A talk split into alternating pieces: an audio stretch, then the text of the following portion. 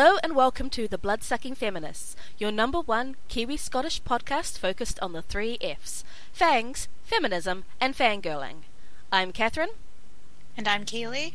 And you're listening to episode 10 There's Mail All Up in This Gaze, or The Hunger by Whitley Strieber.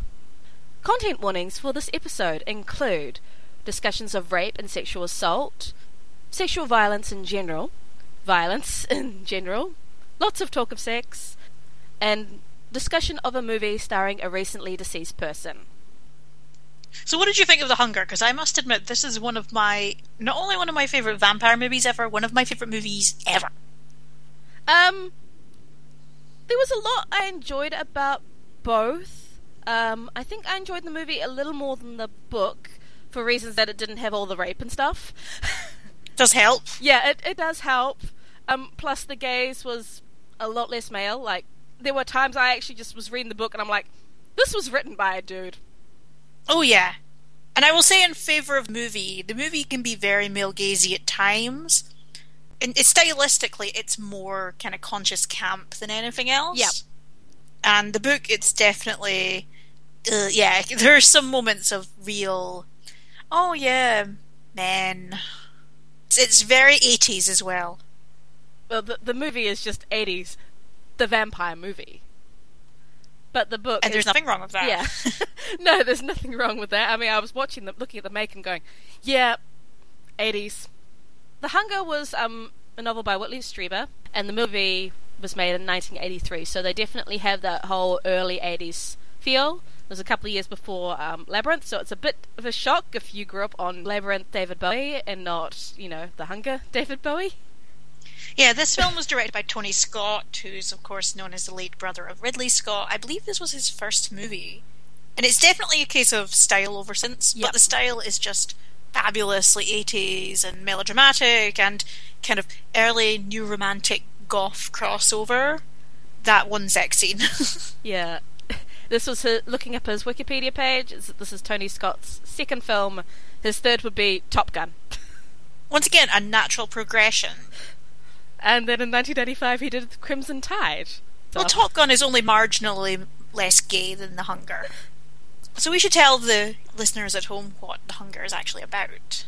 Yep, it's about Miriam and John Blaylock, a vampire couple who do what all vampire couples do live rich, kill people, have fun. They're at it constantly. Yep. One of the earliest sequences scenes is a flashback to their first meeting and it's basically her taking control of the sexual encounter, encouraging him to perform oral sex on her, and then they switch it around in the 69, and that's it, he's in love. In fairness, it's Catherine Deneuve. Yeah. But, um, well, that. In the book, in the movie, yes, but this is this is the book. They don't actually show the sequence in the movie. The no, se- but you do get the sort of flashback to I think it's a stables. Yeah, it's in a stable rather than him being this this rich guy who's like, "Hey, I thought the deal was, you know, you come to my bedroom, we do it, I give you the money, you leave." And he was originally quite peeved that his father's whore, quote, did not, you know, do as she was supposed to and come to him in his room, and that he had to go out and find her. Like we said, written by a dude. the movie, thankfully, kind of cuts out most of this and just leaves it to very stylish flashbacks. Yeah. There's there's a lot of flashbacks in this book. Um, Miriam is a vampire who originates in ancient Egypt. Um, her mother Lamia was also a vampire, and if you know your vampire or religious um, mythology, Lamia is a very famous um, vampire figure or vampire-like figure, or just even a very common name for vampires, whether it's a specific vampire or a, or a race of vampires. Um, unfortunately, this means we do have what we've dubbed, what I've dubbed the White Egyptian Blues scenario, in that you know she's described as pale and blonde and fair, but she originates in ancient Egypt. Not uncommon even today. Looking at you, you know every Egyptian movie made recently. Well, that new one that's coming out where Gerard Butler is the lead. Paisley's no, finest. We digress. Gerard Butler's not in this vampire movie. No, but he is in a vampire movie. which we are going to do an episode on one day, I swear. Oh, it's so bad, and yet I've seen it so many times. Not like Van Helsing. I was going to say, if you're not familiar with um, Kaylee and Van Helsing, it's like what is it? It's like one of your go-to comfort movies or something. Yes. Yeah. Is the hunger up there it's, as well? just Hugh Jackman's lustrous hair. He's worth it. So yeah, in the hunger, John and Miriam are spending centuries together, looking good, doing it a lot, and feeding on basically everyone that they can invite to their absolutely gorgeous house. Their house is amazing. They're rich vampires, of course it's amazing. It's a rule. Yeah. Their their property portfolio is sublime. So about 200 years after turning John, he starts to have trouble sleeping and he begins to age rapidly in a few days. And by age we mean he basically those 200 years catch up on him.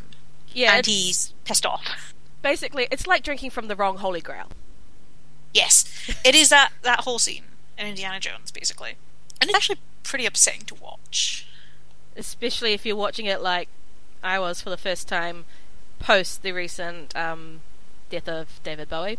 We were originally um, going to be doing Nosferatu for this episode, but about 12 hours after, well, even less than that actually, because yeah, it's just it was less. 12 hours for Kaylee because she sort of, you know, went to sleep. A few hours after we finished recording, the announcement came that David Bowie had died, and we were like, let's do The Hunger. It's a difficult movie to watch, especially if you're watching it for the first time, because you see David Bowie age to an age that he never actually got in real life. Once he gets into the ridiculous age, it's it's not so bad, but once you see him either in a way he might have looked towards the end or what he might have looked like a few years from now, that was hard to watch because this is a, a movie about where David Bowie is promised forever and ever and was denied it. And we think of our celebrities as being forever and ever, but it was only his music. I made myself sad. Oh, I'm sad now, thanks. Yeah, that's one of those ones I'll never get over, honestly. And it's a really tough scene to watch in general. We'll get to a full examination of it later and everything it stands for. So in this moment, as he's aging, he goes to visit a doctor who specializes in tackling insomnia. Uh, and what she believes only thing. Um, he's just sort of wandering around, killing people, drinking their blood to regain temporary youth. Whereas it's Miriam Blaylock uh, who's reading uh, Dr. Sarah Roberts' book, um, Sleep and Longevity, and goes to see her, hoping to find the cure for John. Yeah, I'm mostly going by the film because it is one of my favorite films. Yeah. So you have Dr. Sarah, played by Susan Sarandon. She specializes in studying the effects of rapid aging in monkeys and hoping that she can reverse that. So there are lots of pretty intense scenes involving, you know, experiments on animals. The wrong holy grailing of monkeys. Basically, yes.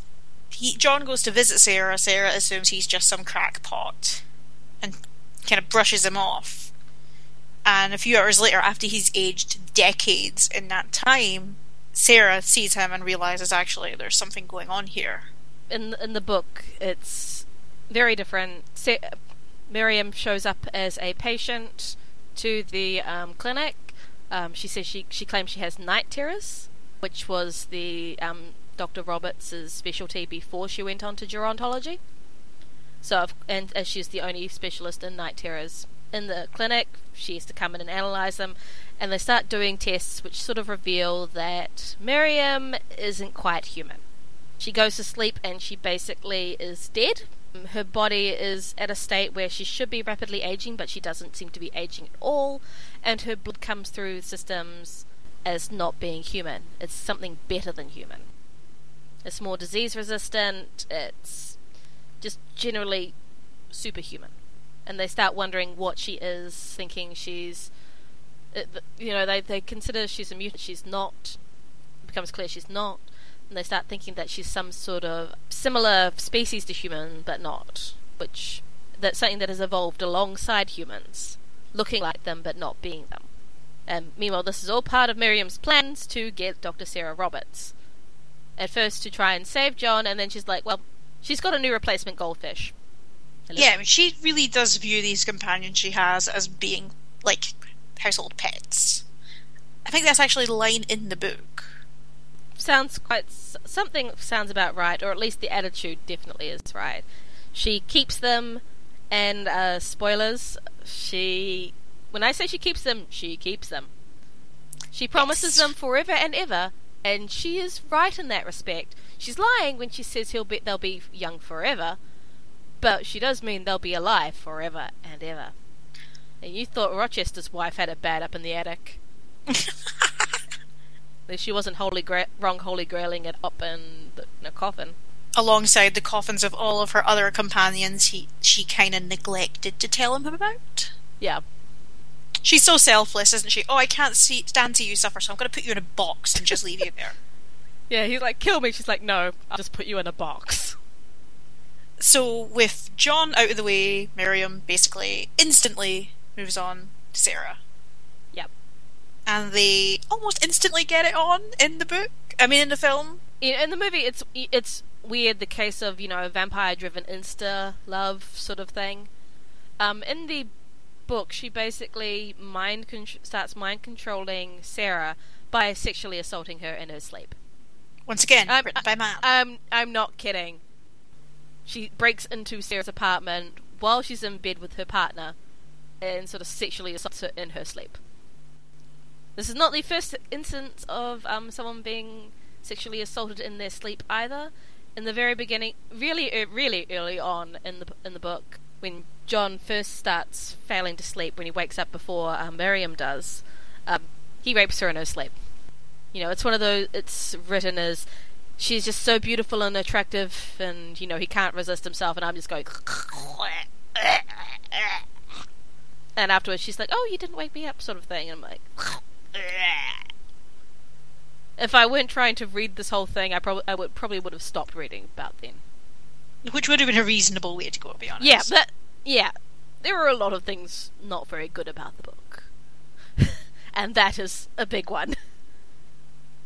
I think the film greatly benefits from just stripping away most of the stuff. Yep, it doesn't also have it's it's overwrought in its own way. The book is very um how would you describe it? Over overwrought as well. It's overwrought in a way, but it, it we don't get the joy of it defending into conscious camp. Yeah, it's not. Whereas the film straddles that line just enough. I mean, the lesbian sex scene is the, the accompanying music to the lesbian sex scene is the flower duet from Lakme. Yeah, it's that kind of unsubtle. And yeah, there's flowing so the curtains and everything. Yeah, it's the, hunger is probably the most overtly sexual text we've been looking at. I mean, there's you know there's been sex and a few other ones we've looked at. I'm thinking of um, Only Lovers Left Alive, but the hunger the book lacks the sensuality of every other text. Well, every other text except for you know um, what we do in the shadows. That's not really a, a sensual vampire text.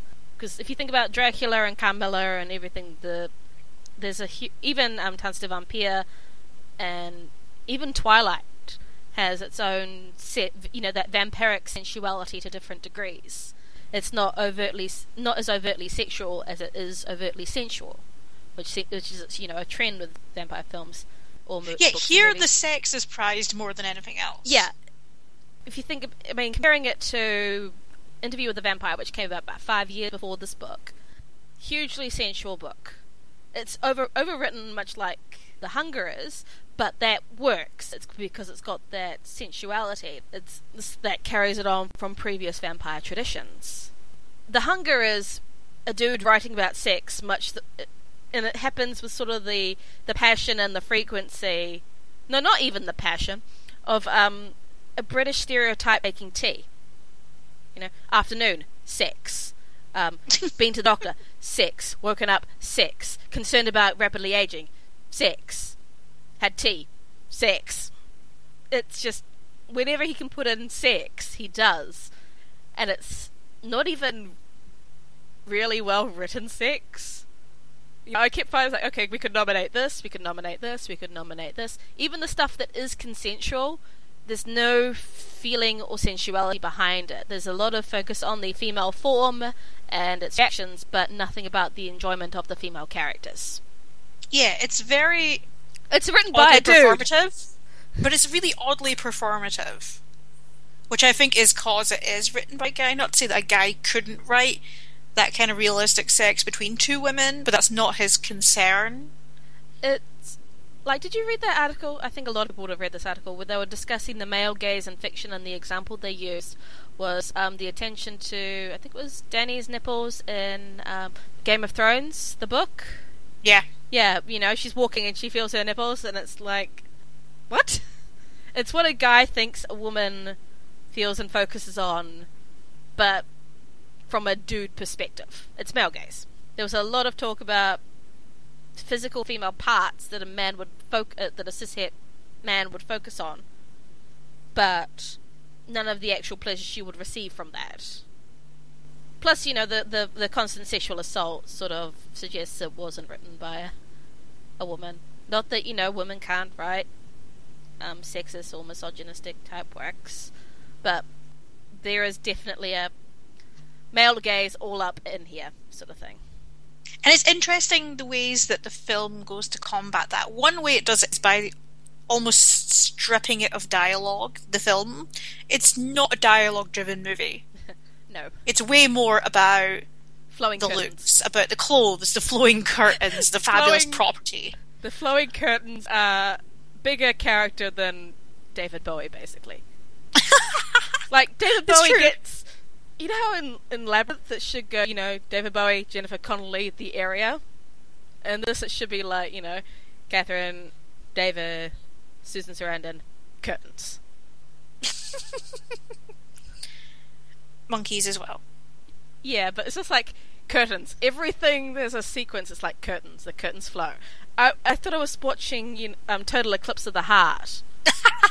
it's it's that sort of that it's that sort of thing. Total Eclipse of the Heart, but the vampire movie, which is And it's also put to the flower duet, which just makes it so fabulously overwrought. so clearly flowing curtains must be a, a vampire thing because Total Eclipse of the Heart originally written as a vampire song some other thing, and then to- reads for Tanz der Vampire. And there's your You'd think they wouldn't keep their cast of- windows open if they were vampires. Well, they're not going to get cold at night. No, we're just going to let sunlight in. Well, these va- Actually, these va- guys aren't affected by sunlight. No. so- which, if you were living in ancient Egypt, would be a you know a good thing to not develop an allergy to sunlight, because I hear they have sunlight down there. Not that we know from Scotland and some parts of New Zealand. I he- I heard you had sunlight the other week. Yeah, but it was also cold, so Yeah, you win some, you lose some. yeah. So after Sarah and Miriam do the deed amidst the flowing curtains, Miriam bites her arm and exchanges blood with Sarah. And we should point out the emphasis on the exchanging of blood. Because the way that Sarah tries to look at this when she realizes there's something wrong with her, she looks at it logically, like scientist. Yeah, she looks like she thinks she's been bitten by a spider or something. And they start comparing it, and then they look at her blood and they're like, ooh. There's a heavy emphasis on science in the book, and I kind of, you know, I have no idea how that science holds up today or even then. We should point out Whitley Strieber is best known for writing a book where he documented being abducted by aliens. This was after um, The Hunger, right? Yes. Yeah. They made a terrible movie out of it with Christopher Walken. Because, of course, if it was Christopher Walken. I'm sorry, it's just like, yeah. So, that, well, at least it wasn't like Nicolas Yeah. Cage or something. Because he would totally have done it. so we should also point out as well Sarah has a, a boyfriend, or a partner. Who she has terrible sex with. Not that she seems to think it's terrible, but the in the book it's terrible. He's played by Cliff Young, who played Brad in Shock Treatment. So it's both generations of Brad and Janet together at last. That's amazing. He was a really good Brad, actually. I like Shock Treatment. But it doesn't end well for Tom. Doesn't end well for anyone in this movie or book. That's true. So Tom turns up at Miriam's house looking for Sarah because Sarah has gone there to confront her to find out what the hell's wrong with her. And Sarah is starving and desperate and trying to fight this urge to feed, and she gives in and kills Tom because Tom is trying to do the gallant thing of, "No, I won't leave your si- leave your side. I want to know what's wrong. Are you okay?" It's like, "Nah, you're gonna die." And then, of course, he does. And Sarah goes back downstairs to join Miriam, and you think, "Oh well, those two are set for the next couple hundred years until this goes tits up." And Sarah, okay, the ending is slightly confusing. in the book, Sarah basically refuses to become like John and every other lover before her. She rejects um, Miriam and you know fights away stuff like that. And Miriam's like, "Well, to the attic you go."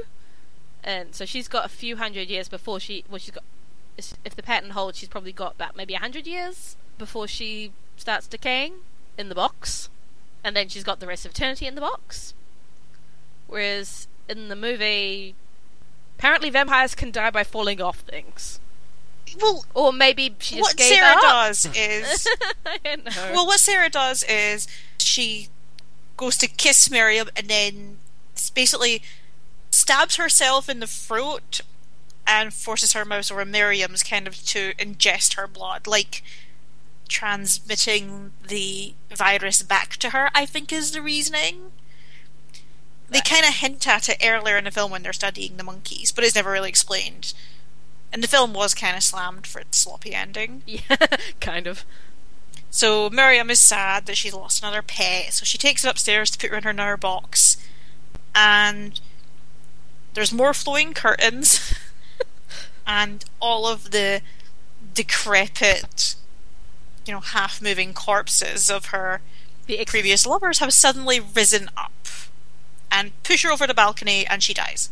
she hits the ground, screams for about another couple of minutes, and Yeah, that starts scene goes on rapidly for like aging. four minutes. So yeah, and she starts rapidly aging, much like her previous lovers uh, the There's no explanation given as to why. Yeah, it's almost like she, she didn't really die when she fell all those flights of down the those. I those assume stories. it's connected to being fed the blood of Sarah. Yeah, that would be my guess. Never being really fed the blood, and just because a lot of vampire stories do have the taboo if you don't drink another vampire's blood. Well, we saw that last month. Yeah, it's for various reasons, and obviously, if there was the taboo here, it seems to have the effect of rapidly causing the aging process because Miriam is the true vampire, and she's just conferred a temporary form of it or a, a weakened form of it onto her partners. She was born a vampire, whereas these are the other made ones. Um, So it's like a bastardization Yeah, of and then she, she- is. and she can't she- really pass it on. Yeah, in the movie, she ends up in her own box and suddenly back to life. Um, Dr. Sarah Roberts is somewhere. And meanwhile, Sarah is just hanging around with these two pretty young people. That ending was added at the behest of the studio. 'Cause I think they were hoping for sequels. Yep. Because there are actually two sequels to the um, books, but I will not be reading them. I don't blame you. No. Uh, in the in the book, it's a bit different in that um, Miriam is the victor, as we sort of imply by Sarah being put in the box with everyone else, and Miriam just moves on. She goes off to find somebody else. She's found herself another pretty young boy. Because um, Miriam explicitly decides to switch things up with every every time she gets a new partner. So she goes from a guy to a girl to a guy to a girl, which is why. So it's not like Sarah is just her first girl. Um, I think Lo- was Lollia the one before. I believe so.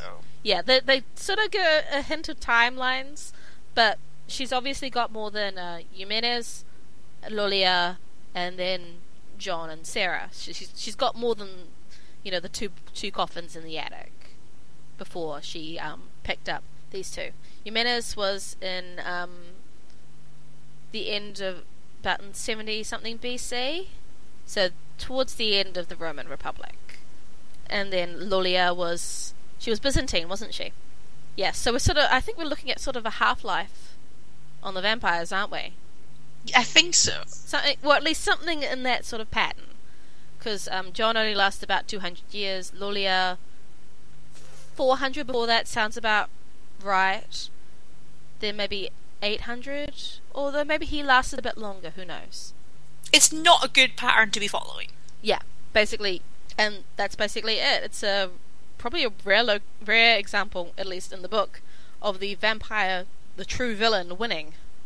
I think we are supposed to, you know, have Miriam as our heroine sort of type thing as well, but doesn't fly. She's our protagonist, and our hero lo- and our heroes lose. Which even in vampire fiction, you don't really see that often. For a straight up villain to win, I think you could probably make an argument that you're supposed to find Miriam sympathetic on some level, but she does some incredibly monstrous things and doesn't seem to feel much in the way of remorse for it. She's sad that she's lost her pets. She's not sad that she's destroyed lives. Um, she was born in ancient ancient Egypt, and she, if she's been killing one person a week, that's a lot of people. And that's excluding, you know, the the extra one person from whoever her partner was during those times. Then there's just the keeping of the forever immortal but decaying exes, which is icky. It's like stuffing your pets. At least the pets are dead. but yeah, she she's she's a horrible person. She she murders. She sexually assaults. Um, she's grooming a thirteen-year-old girl to be her next partner. She knows, Yes. which is one of the most things in the book. She knows that John's time is coming, and so she's already picked out her replacement. And it seems to me that the um, she will be turning her at age thirteen. She will age until she's about twenty-five, and then she'll be young forever. But she's very explicitly grooming this child, this thirteen-year-old girl, to be her new partner, to be her new lover. And she's not even sad about it. No. I mean, John totally knows what's going on. And it's strange as well because, especially in the film, the relationship they have with Alice is they're like they're more like mentors or like that cool aunt and uncle. Yeah, the the cool neighbors. They come over. She comes over and plays music with them. Yeah, they're like her music teachers, but they're also the cool neighbors that you know she trusts and goes over to, and they're cooler than her parents because look at their house. Yeah, she clearly dotes on them. Yeah, she she she adores Miriam, and she really cares for John, but there's a war between her and John that she she can't quite get over, and it sort of bothers her. And I think in part it's John knowing what this girl is going to be, what this girl means for him. Well, once he figures it out, once he starts aging, he definitely knows. He may be more okay if they're putting it into like a three threesome, or if they were going. It's, it's not even like two vampires deciding they were going to have a child together, and they decide, yes, we'll just keep this thirteen-year-old forever. No, it's explicitly grooming her for when she comes of a certain age, so they can engage, so that Miriam can engage in a romantic and sexual relationship with her. Which is one of the reasons I can never really fully get on board with Miriam being any kind of anti-hero. I think she's just a straight up villain. Yeah. I mean, she's played very sympathetically by Catherine Deneuve. Deneuve plays her as being very haunted by these decisions. She's not like that in the book. No, she's just like, eh, new one. She in the movie, she's quite upset when Alice is actually da- is actually killed, but she sort of gathers herself up and has to deal with it. Whereas in the book, she is peeved. And then she's just like, oh well, Sarah, hi. Yeah. John is also much more sympathetic in the movie as well. In the book, he is pretty active until the end, just going around gorging himself, trying to find enough food. He's not able to eat enough to cont- sustain his youth. And he's go- basically going on a spree killing, trying to get enough blood and life force, and really struggling with it. Whereas in the movie, he's a David Bowie, and his fading away is treated much more sympathetically. There's the horror of his last scene with Alice, where you're like, no, don't do it, don't do it. He's more your your anti-villain type role in the movie. He's a really a victim in this. Yep. And it's because what he goes through is so difficult to watch. It's really good makeup job, actually. especially for you Uh, know 80s. Yeah, you could get a bit touch and go with some of the makeup the 80s, but I think this one's really good. Yeah, that's the thing. The movie definitely tries to make the characters more sympathetic than they are. In the book, they're just all of them are like horrible people, just different degrees of horrible. But I think that's pretty much it. Horrible people do horrible things. The book. Well, the thing I'd like to start with is, as just to tie into what we were discussing a second ago, is the particular fear of aging that this film runs with, which is a common thing in vampire stories. We've discussed it in several of our episodes, actually. Twilight being the notable one. oh my god, I'm 18, the end of my life now. I'm totally decrepit. you still can't drink in your country, Bella. You're fine. You're gonna get carded for the rest of your life. So here, one of the great appeals of vampirism is that eternal youth and beauty why would you not want to spend centuries looking like Catherine Deneuve or David Bowie, who are so damn good looking in this movie and stylish? Like the the first scene you see them, they're in some like goth new romantic bar watching Bauhaus play, and the song they're singing is Bela Lugosi's "Dead." Yep. And she's wearing the most fabulous hat and sunglasses. Sunglasses at night, a vampire style choice. One I heartily support that's the uh, the only two excuses for wearing sunglasses at night. If you have sort of an eye condition, that means you know the bright lights of a place, like of the traffic or whatever, causes problems. Or you're a vampire. Everyone else is just a douche. you need to have a certain sense of style. But that's one of the things that's you know quite common in. I would say a lot of recent vampire stories, in particular, with that more romantic element the great appeal that makes these characters so alluring, particularly if you do it from a heroic or anti-hero stance, is you're trapped in the quote unquote agony of forever being young and beautiful. You know, there's not a non-looker amongst the vampire bunch, really. Yeah, which is strange because if you read Dracula, he's explicitly described as not being that you know attractive. He's alluring, but it's not the same thing. He gets better once he actually gets some food in him. You know, you're not you're not you when you're hungry. That's sort of human. yeah. But the brides are explicitly beautiful, so he's obviously picking pretty people. Yes, that's true. He's and both Lucy and Mina. Yeah, and Jonathan. True, true. Even Keanu Reeves looked pretty good. The acting, uh, but but that's part of the the horror of what Miriam does. She promises people something that I think everyone would say yes to. Yeah, she promises which is something... Eternal Youth and Beauty. Yeah.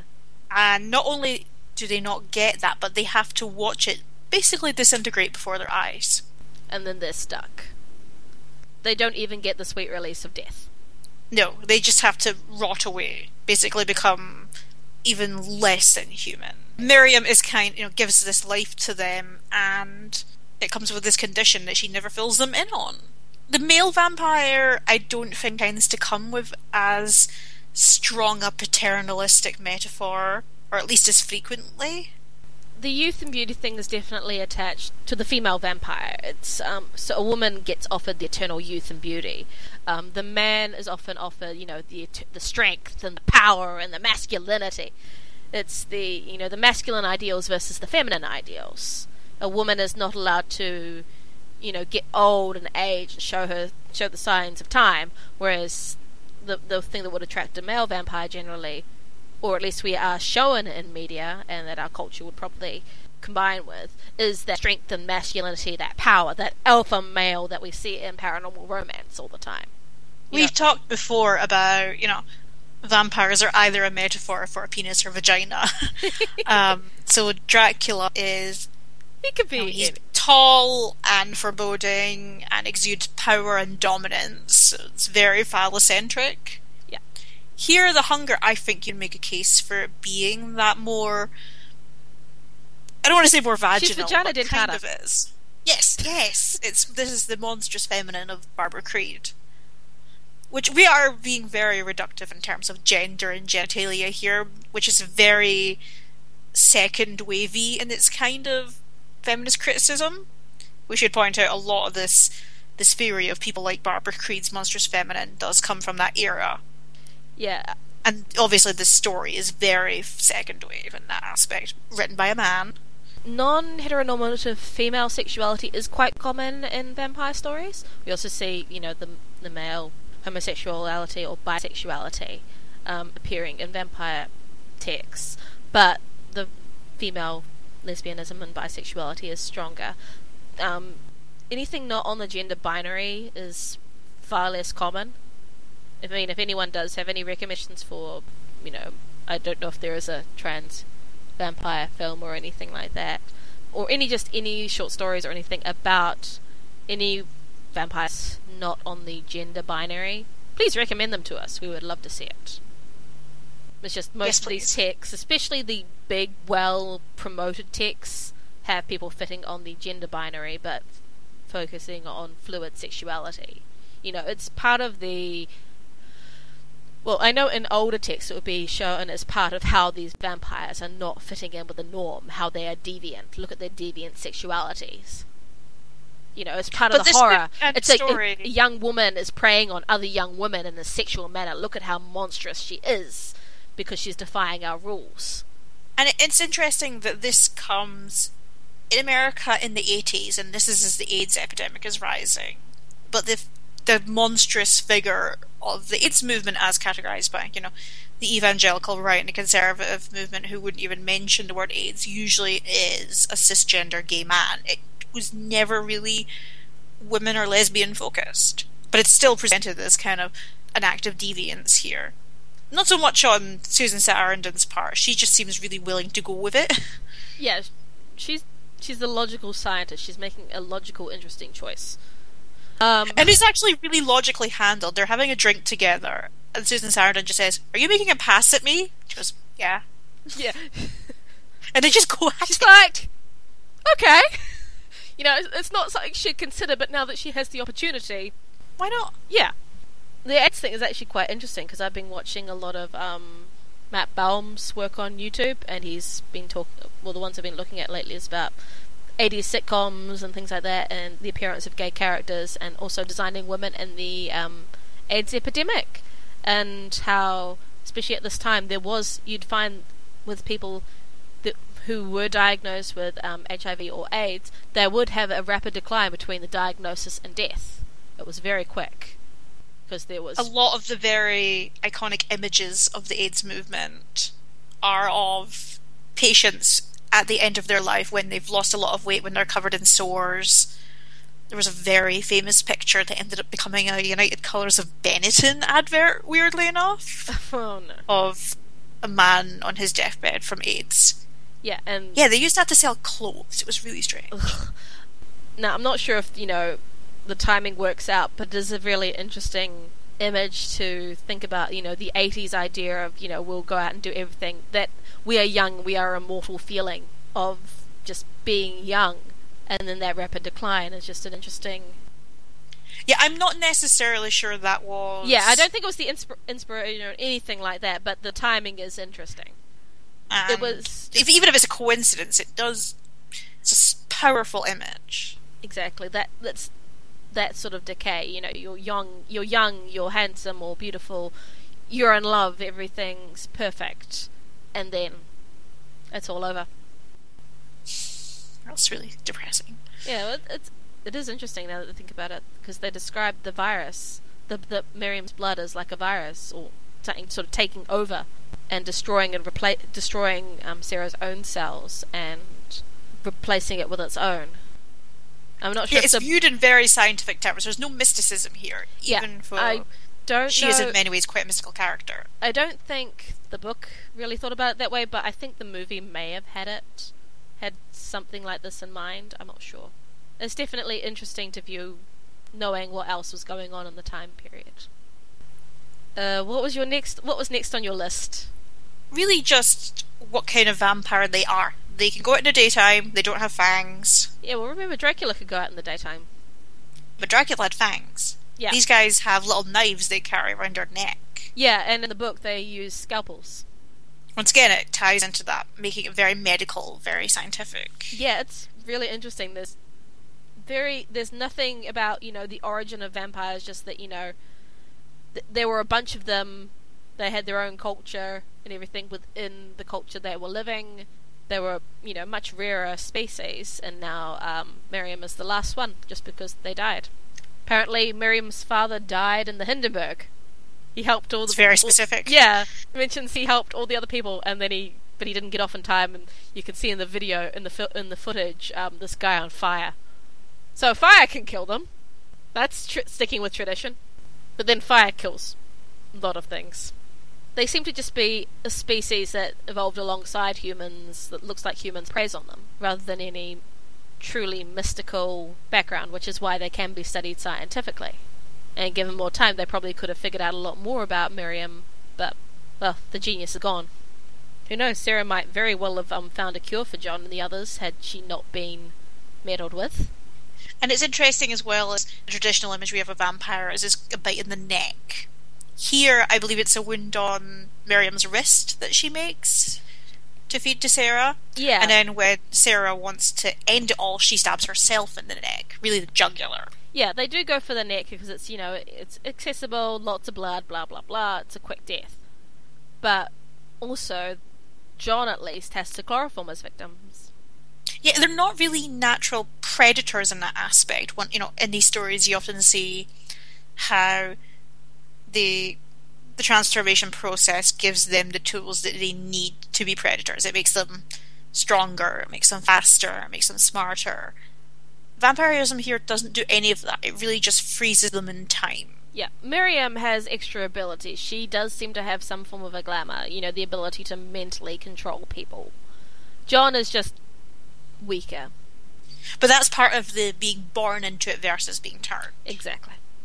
Well, there's no like vampire society that really see in the film. It's just the two of them. Well, yeah. Well, Miriam is explicitly last of her kind. Her father may have been the la- uh, last one before, it. but it, the book does go into her siblings and how they were killed um, by humans who found out about them. Her mother died in childbirth, things like that. So they they're not immortal in the sense that they are unkillable. Um, they just hit you know 25 or so and stop aging. So they're not as you know as mystical or as powerful as other vampires you see in fiction.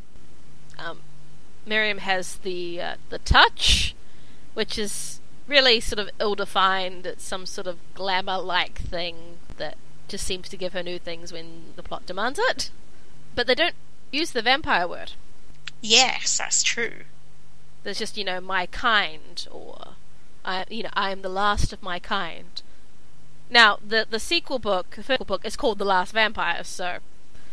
But within the text of The Hunger itself, vampire is not really used. It's not used. No one even goes, she's a vampire when they look at her, realizing you know how old she is, saying, which. I guess you know in that world they didn't seem to have the pop cultural context and lexicon that we would now. People in, in modern movies who don't have some immortal blood-sucking creature and don't go vampire, that's kind of weird because we've had enough pop culture to really give us a word for that.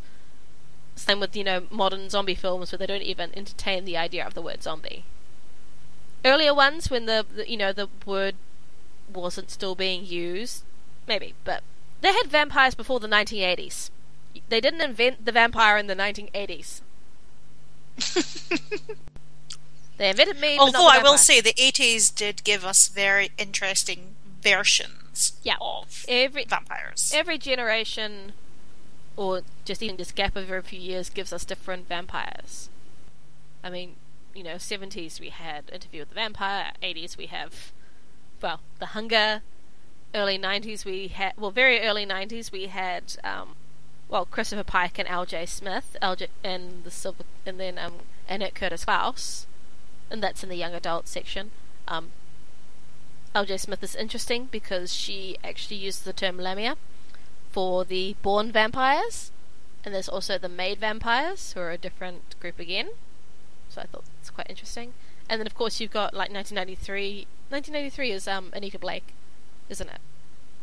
Yeah, the beginning of urban fantasy really kicks in about 93, 94. You also have in the 90s, you have films like Abel Ferrara's The Addiction, which really drives home the metaphor of vampirism being akin to being addicted to drugs. Uh, and then you've got just also Bram Stoker's Dracula. The resurgence with the Coppola film, of course. Yeah. And then, of course, 2000s, you have um, the continuation of the 90s paranormal romance and urban fantasy. And then 2005, you have the, the Twilight. Every generation gets the vampire they deserve. the 2000s just had a lot of vampires. These things come in cycles. We keep saying it. Yeah. Um, because um, I mean, this year that um, Twilight came out, The Historian came out. And remember, when that book came out, that book was a huge deal. Yeah. That book sold for a lot of money. For a while, you could not escape that book. I have opinions on the book. It's definitely we, worth reading. We need to do an episode on that book. It's definitely worth reading. and then 2010s, we've got. Actually, 2005 was a, looking at the Wikipedia was a big year for vampires. Vampire Kisses started uh, Peeps, The Historian, Twilight, oh, Vampire Knight, Dracula versus King Arthur. yeah, Dracula versus King Arthur. Apparently also came out in that year. There was a great NPR episode years ago, I'm talking about 2009, 2010, and they talked about the idea that every era's vampire reflects the anxieties of the time. So, us sad millennials with our Snapchats and our YouTubes and our narcissism and our PewDiePies and our whatevers. Parents like PewDiePie. So we get we get you know Twilight, we get Vampire Diaries, we get this very specific focus on youth, eternal youth, and that that kind of introspective romance, obsessive romance. You look at something like Dracula, and of course at the time it's those goddamn foreigners. Getting the Industrial Revolution, it's that fear of disease and you know the xenophobia coming in from the continent. So you're saying we are due another Dracula adaptation for yes. all the fear of all the xenophobia at the moment? Yes, actually. Given what we need is a Dracula movie that's actually about Britain's vote on whether or not to stay in the European Union. I was actually thinking about Donald Trump being attacked by a vampire, but. Mm. I'll take that too. I'm just imagining, you know, a Mexican vampire or something. so, yeah, I think tying back to what we said, it's the 80s, it's the yuppie time, it's the rise of AIDS, it's rise of drug culture. There's you know, a lot going on at this time. The prominence of the LGBTQ movement, which coincides with the rise of AIDS. And I think a lot of that, possibly unintentionally, ties into the hunger. I don't think Whitley Strieber really was that focused on this stuff when he was writing all the the male gaze. but in terms of the stylistic choices Tony Scott made, because this film is very of its time, it offers a very specific view into what was going on, whether it was intended or not. Because it was such it was so saturated in the landscape at the time. And I think honestly I think the muddled ending is part of that. Because because of all the anxieties of the time, I don't think the studio were very comfortable with an ending that is basically the villain winning. You you couldn't have the lesbian win, or the bisexual lady win, rather. That's true. So you have the other element of hey, we've got to punish the queer lady guys. If you've never seen the documentary The Celluloid Closet, they go into this quite a bit. They actually talk about the hunger in it, and they talk about the sex scene. And originally, it was supposed to be more that Sarah was drunk or glamoured into it, and Susan Sarandon was like, "Nope, enthusiastic consent." Yeah, it's definitely got the the movie itself has a different attitude. If Sarah had been glamoured or drugged into it, it definitely would fit into the the the va- the the vampire as the horror, as the abuser, as the the rapist sort of metaphor, which would have countered a lot of what they were going for with the movie. In the book, her not being entirely willing fits perfectly with Miriam's character, because we've seen her sexually assault and not really care about consent at all. But obviously, the movie is a bit more about consent, or at least isn't as ignorant of consent as the book is. Instead of be right, the book has no consent at all. That's really depressing, isn't it? Yeah, I mean, well, you've seen John rape Miriam while she sleeps. Like, she is dead pretty much dead. She cannot consent. There's the sexual assault of Dr. Sarah to basically put her under the mind control. There's a lot of sex sequences between Sarah and her partner and her boyfriend, and at least a couple of them she's not too keen on them. You know, she's she's not saying no, but she isn't saying yes, sort of thing, and she's not really into it. It's that sort of attitude that sort of made us think, you know, it's very it's very male gazy. It's not about the woman's pleasure or consent willingness, and it's not used as a it. Some of it, at least, is not used as a horror element. It's just a you know insert sex scene here type thing, even if it doesn't seem to make sense for the character or the part of the story or whatever. You know I'm going to be shocking at another sex scene. Look at me putting in a sex scene. Did you agree? Do you have anything to expand on that?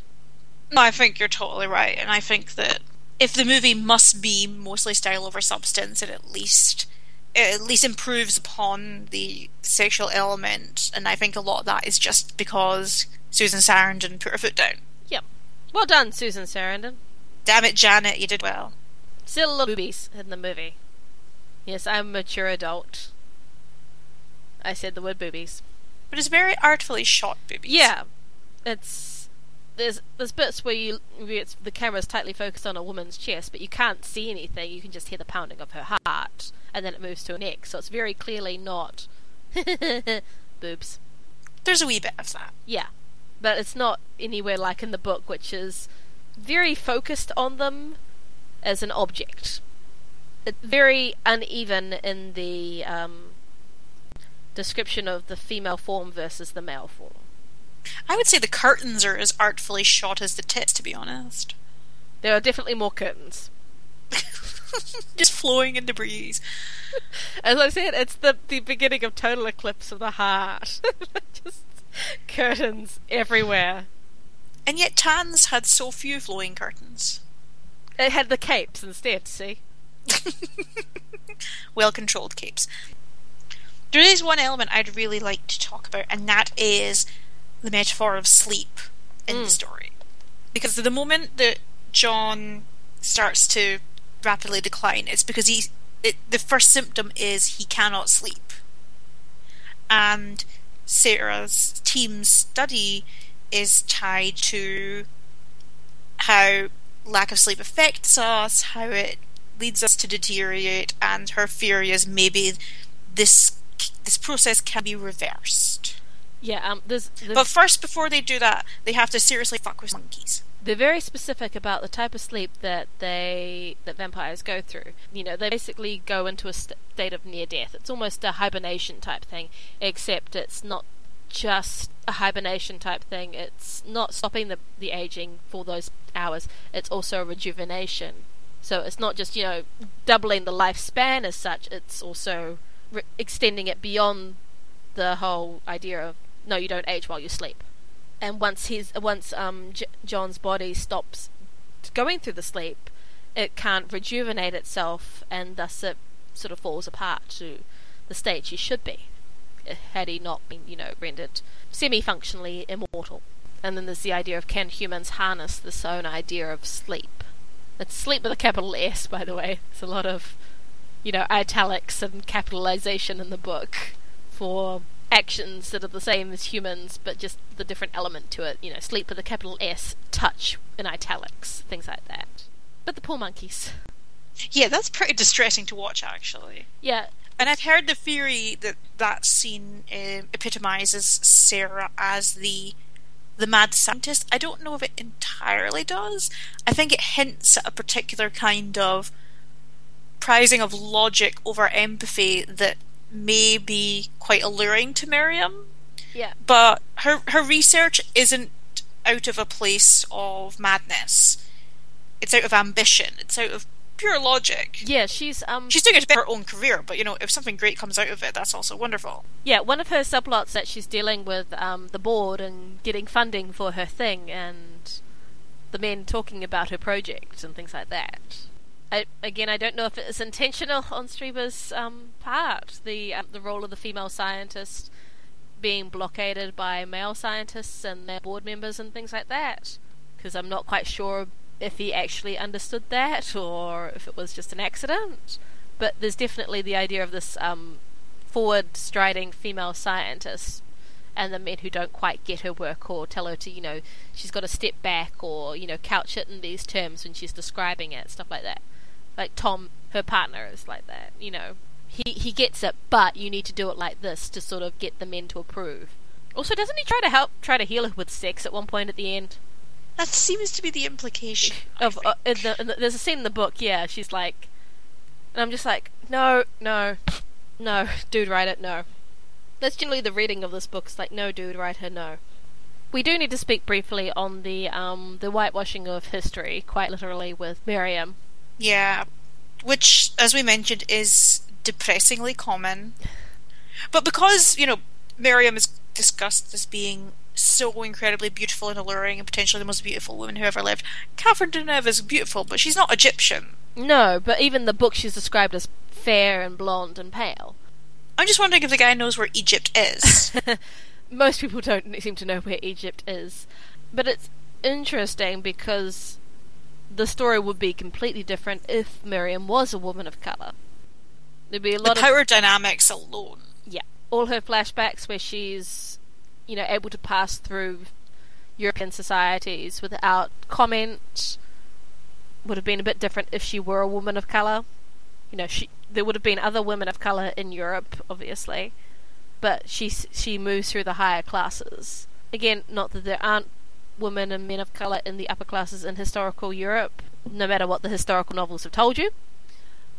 I was just But- talking about this on the other podcast that I do because we were talking about the Free Musketeers and the people who pull the. Well, it wouldn't have been historically accurate to have a man of color be a musketeer. It's like, it's like, do you know? Sorry, do you know it? anything about Alexandre Dumas? Yeah, he was the one I was thinking of. But I couldn't pronounce his name, so thanks. Dumas. Yeah. See, this is why I'm learning French, in part for our discussion and just for the one day we end up going to the Vampire Museum, I know how to ask for directions. That is our great plan. Yeah. I think we would be remiss if we did not mention the giant honking metaphor that this movie opens with, which is the band Bauhaus singing the song Bela Lugosi's Dead. Yep. Undead, undead, undead. Which some of you, it's it's a very common vampire song. It's probably one of the first gothic rock songs that really took off, if not the first. Um, it shows up in a lot of you know TV shows, especially vampire themed. Uh, CHVRCHES did a one of their uh, CHVRCHES did a cover of it for um, Vampire Academy. I I enjoy the cover because I like CHVRCHES and it's just a re- I I like the contrast between the lyrics and their the electronic bounce of the song. So I just love the original. It's Yeah, I love so the original stripped too. down and I love the original, but for that modern teenage thing, that church's cover is great. I mean I love any song that contains the word bereft. Such a fabulously new romantic world. And how many songs re- reference Bela Lugosi anyway? Not enough. But everything that says at the beginning, which is, you know, there are no black capes here, there are no bats, not a whole lot of virgins as far as we know. Would you? I'm gonna wrap it up with just what we thought and then. Yeah. Um. So, as I mentioned, if I'd not been actually a- aiming to finish the book for the podcast, I would probably have put it aside the first time there was a rape scene, just because I'm like, nope, this is supposed to be the guy with one of the guys we're following. I don't need this. I'm gonna go read Star Wars or something. Anything, anything. I'm not saying you know, um, vampires. No, I'm not. That's not going to work as a phrase. It was more the handling of it than the um, than the fact that existed for me. I know some people would definitely have thrown it aside just because they don't. No, no rape, no rape scenes at all. Thank you very much. Um, but it was more the handling of it for me, coupled with the rest of the male gaze, that made me think, yeah, this is not going to get any better from a female perspective. And I was right. Also, I, the writing just didn't work for me. It was, you know, overwrought, but it wasn't enjoyably so, like Interview with the Vampire. It was just like, I think the film embraces that yeah, the melodrama. yeah, more. I much enjoy the film over the book. Um, probably wasn't in the right headspace for it because I just keep seeing David Bowie and get sad.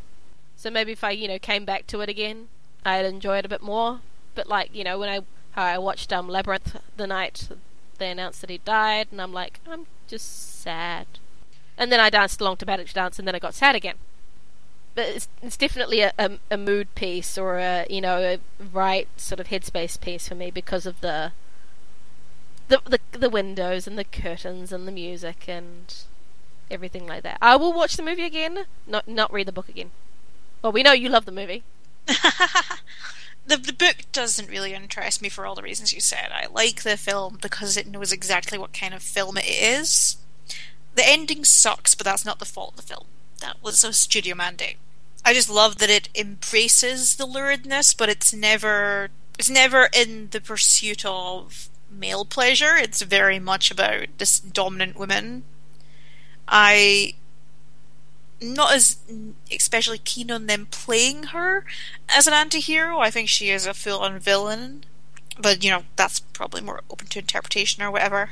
Just thinking about the ending of the film and how in the film Miriam is actually defeated. So excluding the um, the tacked on ending with the um, addition of the revived Doctor Sarah, um, what do you think about? Would you have preferred if the movie had stayed true to the book and have Miriam as the conqueror still, or is Miriam defeated what you want? I think it would have been a really gutsy move because you just see. Even today, we really don't get to see women anti-heroes or women villains be front and center in a story in a way that fully explores that badness. They're usually punished or killed as quickly as possible so that the men can go off and brood. Yeah, the the the tacked on ending with um, Dr. Sarah in the flashy apartment with um, Miriam's uh, piano and John's cello, by the way. It probably would have, and the two young, the attractive young couple in her apartment. That was definitely an, an ending that would have made a lot more sense with Miriam. Had Miriam, you know, not crowd. Is that the official verb? Why not? I think it would have been a much gutsier move uh, to have Miriam as the the victorious vampire. You know, going off to just do the whole thing again, having learned nothing. That also would have opened up the sequel, so I don't understand why they changed it. You had to punish Miriam. You couldn't have no, her punish the queer lady. Yeah, I get that. Yeah, but then they hint that Sarah's still kind of to the ladies with the you know the lady kiss and all that at the end. So it's I guess it's you know watch the corrupted lesbian, well, newly corrupted bisexual woman now. You know she's passed on the curse, and look who's become a monster now. So yeah, but it looks really cool. It looks really yeah. So that's my my my suggestion: skip the book, watch the movie. Just be prepared for you know feeling uncomfortable at David Bowie getting old beyond yeah. what he actually lived to. Have a chaser of Labyrinth afterwards to cheer yourself up. Just always watch Labyrinth. We recommend that for all occasions. Yeah. And that's us for this month. Yes, thank you everyone who's listening to us. We still don't know quite why, but thanks. uh, next month we will be doing Nosferatu, which is easily available as it's um, out of copyright. Both. I it's think, on YouTube. Yeah, it's on YouTube. It's on archive.org. It's pretty much anywhere. Uh, we'll be also watching Shadow of the Vampire, which is the movie about the making of Nosferatu, but with added actual vampires? we may also watch the remake. Werner Herzog Klaus Kinski Nosferatu. Why not? More Nosferatu, the better. Pretty much. So, but if you can't watch all of them, just watch the original 1920 silent film because it is the easiest to get. It is the easiest to get. Plus, it is probably the movie that has the most impact on vampire and horror film and literature. Plus, it's free, so you've got no excuse and it totally wasn't breaking any copyright. it's the Fifty Shades of Grey of its time. so that's us. That's us. Uh, thank you very much once again for listening. If you want to li- listen to any more of our episodes, we are on iTunes, or you can visit us on our website, bloodsuckingfeminists.com.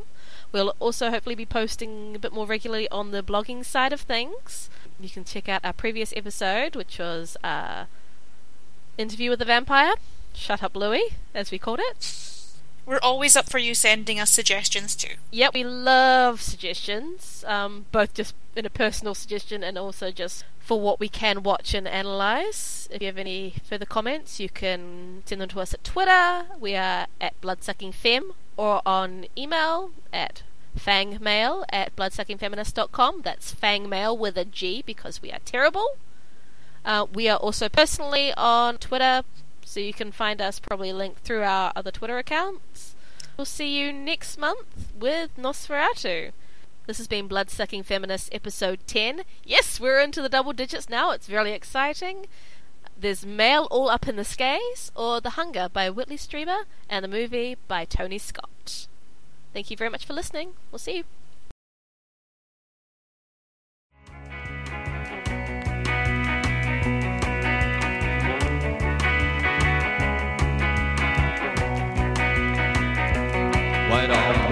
Translucent black capes back on the rack.